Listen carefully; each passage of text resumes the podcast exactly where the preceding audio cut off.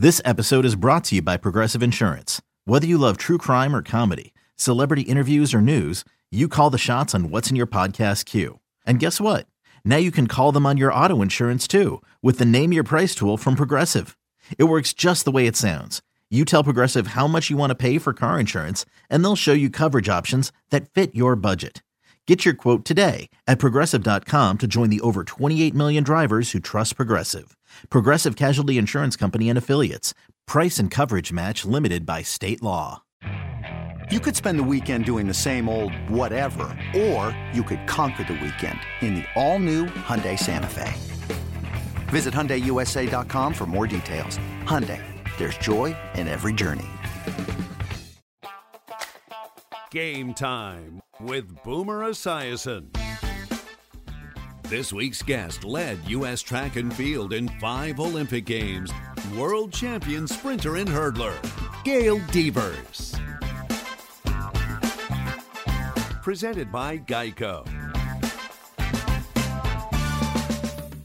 Today's guest is the only track and field star, man or woman, to have won multiple Olympic or World Championship gold medals in both the 100 meters and the 100 meter hurdles. And she's overcome some daunting hurdles of a different kind along her journey into both the National Track and Field Hall of Fame and the United States Olympic Hall of Fame. It is certainly my pleasure to welcome the legendary Gail Devers to Game Time. Gail, it's so great to talk to you and to meet you. How you doing these days? I'm doing pretty good, and it's an honor to be sitting with the legend. So thank you for having me.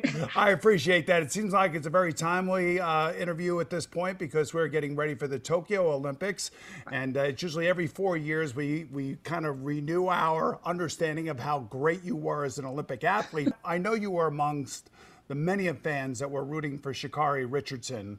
Uh, to go and get the gold medal for at the 100 meters, something that hasn't been done by a woman since you did it in 1996.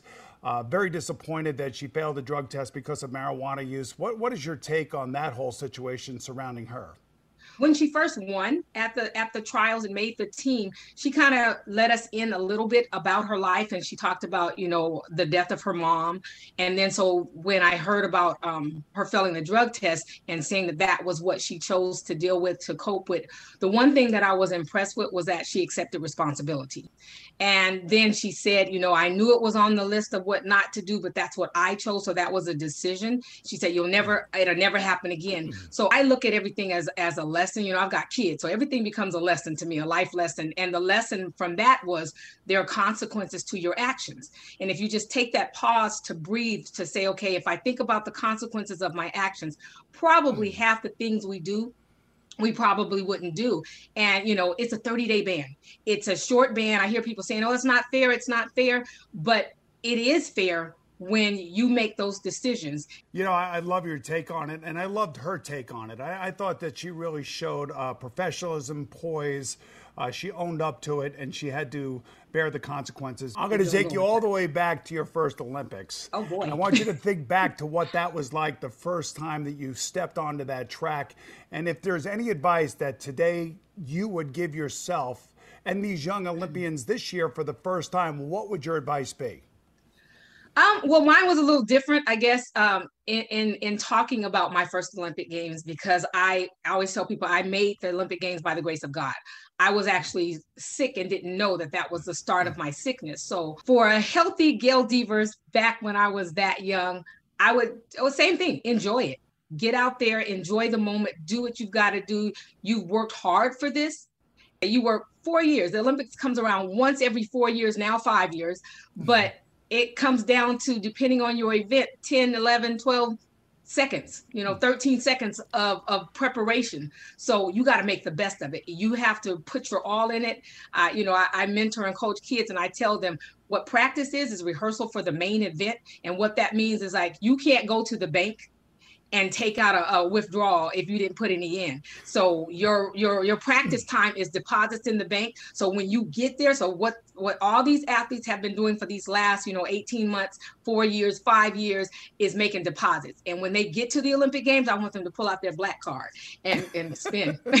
That's basically the way I explain it to kids, so they get it. oh, they certainly get it. That's great advice. All right, we're just getting warmed up with the great Gail Devers. Stay with us as game time continues right after this.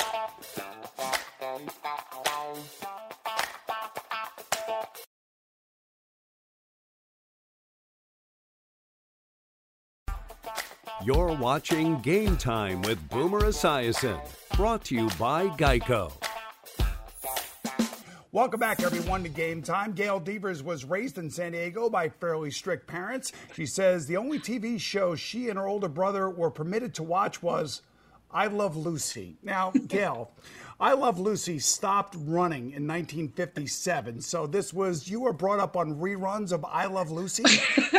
Would you, okay, so I Love Lucy has been on the air since it since it started in some country somewhere we we were like the uh, well not just i love lucy that's just the one that i i fell in love with we watched uh old school we were like brought up 1960s, you know, that girl, Bewitched, Leave It to Beavers. People used to say, oh, leave it to Devers instead of leave it to Beavers. So that's basically that lets you know how I was raised. But you know what? It's um, I think for for my parents, it was like, and my my dad to this day, that's what if you come in, he's watching Bewitched, he's watching, you know, I mean, and you know, he's 80 something years old. So yeah. it's just, I think for for for him, and he was a minister, he wanted life lessons. So even though I Love Lucy was crazy, um, there was a lesson to learn in every episode. And people are like, what did you learn? I'm like, there was an episode where she like the lights went out, all this kind of stuff. What I learned, and my dad used to make us say, What did you learn from that? It's not just entertainment, it's something that you learn. I'm like, Well, I learned that she better, I better learn how to balance my budget,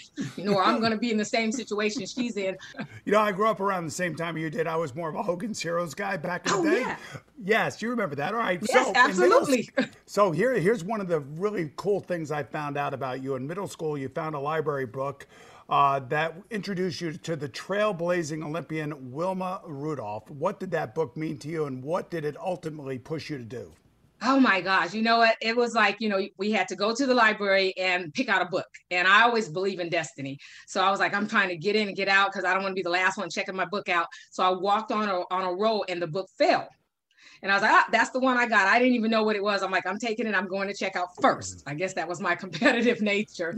And uh, it happened to be the Wilma Rudolph story. And I read it and I was like blown away. Like I didn't know anything about track and field at that time because I didn't run I didn't start running until uh, my sophomore year when I was 15. So I didn't know anything about track and field. You know, the Olympics was history something you read about, not something you actually competed in. And but reading this book, I kept it. I always tell people I did pay for it eventually, but I kept it and I, I read it every year. And it was like a motivation, you know. And the irony of it was that, you know, she had polio. She was the youngest of a whole bunch of kids, but um that she fought back that she had this goal and this dream of hers that she wanted to do. And the irony for me was that when I was going through my illness, I, you know, look back on that book, read that book again, and said, you know what, if Wilma could do it, so can I. And, you know, then meeting her and talking to her and she mm. became she and Wyomia Tyus became a, a great inspiration to me to say okay get back out there from your illness was was Wilma and then talking to Wyomia and knowing that she was the only one at that time to win back to backs and I was like hey, I want to put my name in the record books next to yours. And so I, I, went and pursued that goal. And so, you know, I, I love that I, I stand upon the shoulders of those pioneers who went before me. And what I took from that is that when you get the opportunity, you got to do everything that you can. You're only as good as your last performance. So I want my last performance to be great. I want to fast forward really quickly. So in 1987, you obviously win two golds at the Pan American Games, and you're getting ready to go to the Seoul Olympics in 1988, and that's where you said the bottom fell out. So I yes. want you to start this process to tell me exactly what you found out about yourself as you came back from Seoul. I came back from Seoul and I started losing weight um, I started, um, I was always tired and even trying to jog, I was pulling my hamstrings jogging. There's a problem. Right. Um, I never, I don't know how low I got as far as weight because I stopped getting on the scale at a certain point. And the last two scales I got on, one said 79 pounds, one said 80, and my regular running weight was 120. Um, my hair, I was never completely bald. Now I've cut this, but usually my hair was long and I was never completely bald, but I was bald in spots my fingernails, unless I cut them myself, um, would just continue to grow. They were brittle, they were breaking. constantly tired, fatigued, but yet I couldn't sleep. I had insomnia, had migraine headaches, my uh, heart palpitations, my resting heart rate was something crazy. And I had um, what looked like vitiligo on my face and my hands. And so I couldn't stand the way I looked. I was going to the doctors. The doctors were saying, Oh, there's nothing wrong. Maybe you peaked too many times, you know, making me think that I was crazy and it was it was it was disheartening because like i said i depended on my body and my body was not responding and they're telling me there's absolutely nothing wrong mm. and the godsend for me was walking into um, I had to go to UCLA for some reason, and I walked into the athletic department, and the physician who used to be um, over us when I competed there was there, and she's like, "Stop, stop, stop!" You know, she wanted to catch up, and I'm like, "Oh my gosh, here we go again." I don't want to see anybody. I want to talk to anyone because everybody asked me questions that I don't have answers to. She was the first person who told me about a thyroid. First person that said, wow. "I think you have a very serious problem," and she told me the test that she wanted me to have and I was like, "You got to go with me." She said, "No, you'll be fine." I had a I, this was a Tuesday, and I had another appointment with a doctor on Thursday, and she said, "Take this paper. If, if you don't get the results that you want, if they say that there's nothing wrong, I'll, I'll send you to somebody, but you should be able to be diagnosed by just a regular physician. I said, okay. I went in and I played in myself, my head, okay, am I going to wait for this man to come in and tell me that there's nothing wrong and then whip out my paper? And that's what I said I was going to do. And then um, I was sitting on the table. He walked in, and I just couldn't. I couldn't hold it anymore. And I was like, gave him my paper, and he's like, he didn't even open. He's like, I don't need your paper. I can tell you're a walking thyroid disorder. And then the tears wow. just started wow. falling because I was like, oh my gosh, finally, finally, it's not me. Hmm. Finally, there's something wrong, and somebody gave me an answer. And those sticky notes and my goals that I had after three years now, I'm just going to brush them off, but I'm going to get back out there and my goal of going back to the Olympic Games is alive again. Wow, I got to tell you, it's the most amazing story. We're going to talk more about that when we come back with the great Gail Devers. You will not believe what you're going to hear. And obviously, we know all the accomplishments that came after this, right after these messages. Brought to you by the Ford Bronco Sport. Built Ford Tough. It's time for a change. Instead of working from home, work from your luxury suite at Midtown Manhattan's crown jewel, the Kimberly Hotel. Now offering special monthly rates with the most impeccable safety and hygiene protocols to keep you safe.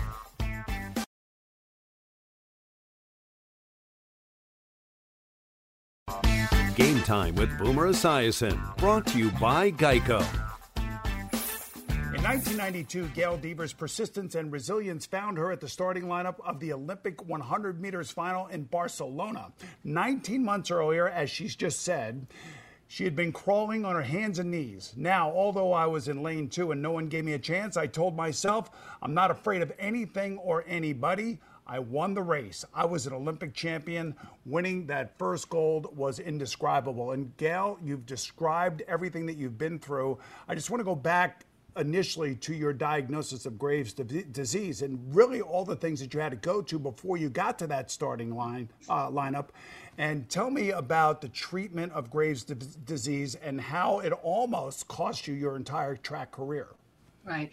Um, well, they treat. I went through radioactive iodine treatment where at, back then you drank the radiation, and the doctor was like, "It's not good. It, does, it looks like water, has no taste, but it makes you sick as a dog. Please don't throw it up. We have to start this process over." And so I went through that. Every couple weeks, I was going in to be treated. I remember waking up this one morning, and my feet had bl- blisters, and I'm like, "Oh my gosh, what's wrong?" Um, I went to a podiatrist, obviously, and filled out the paperwork letting him know that I was being treated for my Graves' disease. And he said, You know, this has nothing to do with Graves' disease. What you have is a very severe case of athlete's foot. I was like, Oh, no, I am not dirty, you know? and so uh, uh, he ends up popping the blood blister. He's like, Oh my gosh, it's full of blood. And I'm like, Okay. And it gave me creams and said, Use these creams and it's going to get better. I go home the creams are now not washing off. Everywhere that he popped turned into a bliss, uh, uh, turned into a sore, turned into a scab. Now it's oozing with like a yellow fluid, a white pussy fluid, a brownish something, and it had a stench that you could smell from across the room. I mean, and so my feet were swelling to the point that I couldn't put on shoes anymore. So I was wearing like a men's 11, 12 slipper, and then my feet got too big for that. Um, I I couldn't walk anymore. I mean, it felt like I always tell people the, the feeling that I got was like if you have something like an extremity, something falls asleep, like your hands or your legs, and you get that tingling sensation. I had that sensation all over. My brother took me into the doctor and they said, You're lucky because I had two more days before I should have come back on that Thursday. So this was again a Tuesday. And um, they told me, had you waited till your next appointment, we probably would have had to amputate. And to just to hear that as an athlete and i you know i was mm-hmm. already saying i'm going i'm coming back i'm getting there. And to know that i came back close to having it taken away from me you know after fighting for my life to get back to catch up to the old gail devers because my life was track and field was, was heartbreaking. And i said i'm going to run till the wheels fall off and that's what I that's probably why my career was 25 plus years and I feel like I was the grandmother of the sport. yes. Well, you know, rightfully so. And then that starting line line you you get to the starting line in 1992 and you're there and you're saying you're not afraid of anybody you're going to basically overcome all of this and then to win the gold medal and what was the closest finish ever yes. you have this thing about you where you can lean with your left shoulder and your head, and right. you've done it twice. My, my trip I mean, finished. Am, uh, right, amazing. I'm, I'm just thinking, did you know that you won the race at that point, or were you still like unsure and you had to wait until you saw your name up there? I had no clue, you know, and it was in a foreign country. So all I tell people, all I do is listen for my name, you know. And I remember they start from, you know, eighth place on up. So you're waiting and you just, it seemed like it took forever. You just want them to say something to take the tension off the moment. And I, I still remember in my head when I think about it, uh, you know, they got up to second place and then they said, and champion de mundo of USA, Gail Devers. And I was like, ah, you know, that was me. And it was, like you said, I was in lane two. Back then, you had you didn't have lane draws. If they thought you were in the heat of the moment, they gave you lanes four, five, and six. I was in lane two, so that tells you what they thought about me. And it's not about I tell I tell kids all the time, it's not about what people believe about you, it's what you believe about yourself, how hard you're willing to work. And throughout my comeback, I kept visualizing myself crossing that finish line. So when I crossed and still didn't know, and then to hear in the times were like eh, eh, you know i always tell people everybody else has a forehead i have an eight head and i try to get it across the finish line yes. before everybody else and um, i remember taking my victory lap and the NBC reporter was running with me with that big camera. And he was like, slow down, savor the moment. I said, you better keep up. You don't know what I've gone through, you know. I mean, this story is amazing. And the comeback doesn't end here. We'll be back in a moment for more with the great Gail Devers right after this. Wow.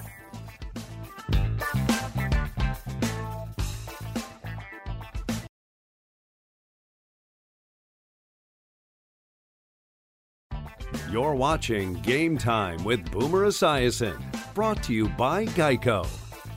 All right, welcome back, everyone. Our special guest, Olympic sprinter and hurdler Gail Devers, has said, I remember running races and it was hard to see. It was like running through clouds, and people were like, How are you running? I'm like, Because I'm just running in rhythm. I'm not trying to look at what I'm doing.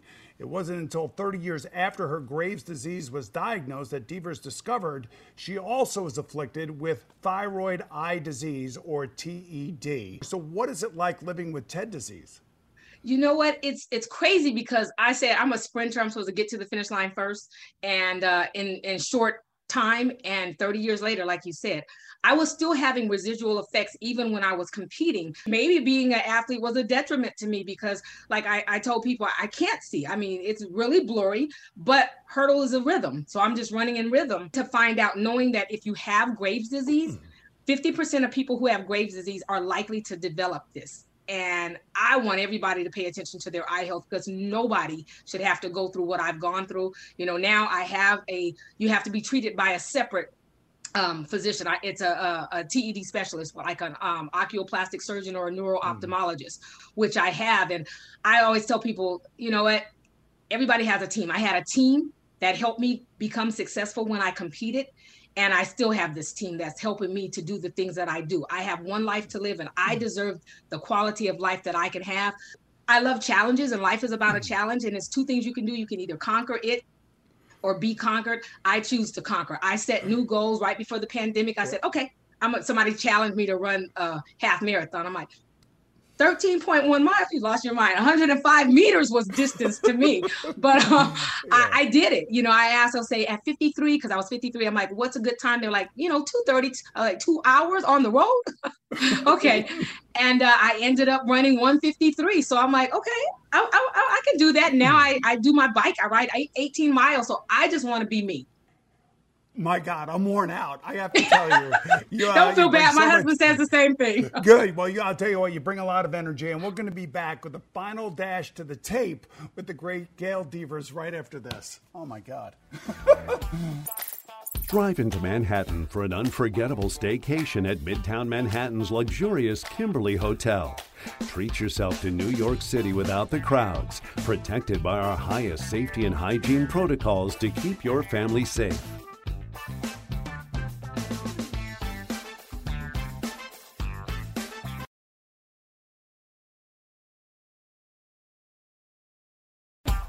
Game Time with Boomer Esiason, brought to you by Geico. All right, welcome back, everybody. We're with the great Gail Devers, and I see you sitting in front of the Atlanta Falcons flag football uh, background for some reason. What is that all about? Why I'm sitting in front of this is because the Atlanta Falcons they funded the first season a pilot program for uh, Gwinnett County, which is the largest county yep. in in Georgia, and they see the opportunities. You know, there was a lack of sports for girls, and they wanted to, you know, equal the playing fields for that. And I watch not just my own child, who now is offense, defense, and she's like, I got this. Watch this. Watch this. I'm like, okay, this is the girl who didn't know anything. Now she knows everything, and she watches all the greats, and that's how you know that goes back to that old school. But um, you know the, the falcons have have aligned with my mission that we want to make a difference right now there's only 15 NAIA schools that offer scholarships and i want it to be more i want it to be at every conference known to mankind i'm i, I want to lend my name you know nike has come in and stepped up i want to lend my name my my voice you see i like to talk to do whatever we can to generate funds to make sure that these girls have opportunity. My goal this year on my sticky note was to be the best me and to make a difference in somebody else's lives. And, and that's what I want to do. Well, you've certainly done that, Gail, and I can't thank you enough for joining us today. And to all of you out there for watching, I'm Boomer Esiason, and I'll see you again real soon, right here on Game Time with hockey superstar Connor McDavid. Lucy kisses like no one can. She's my and I'm her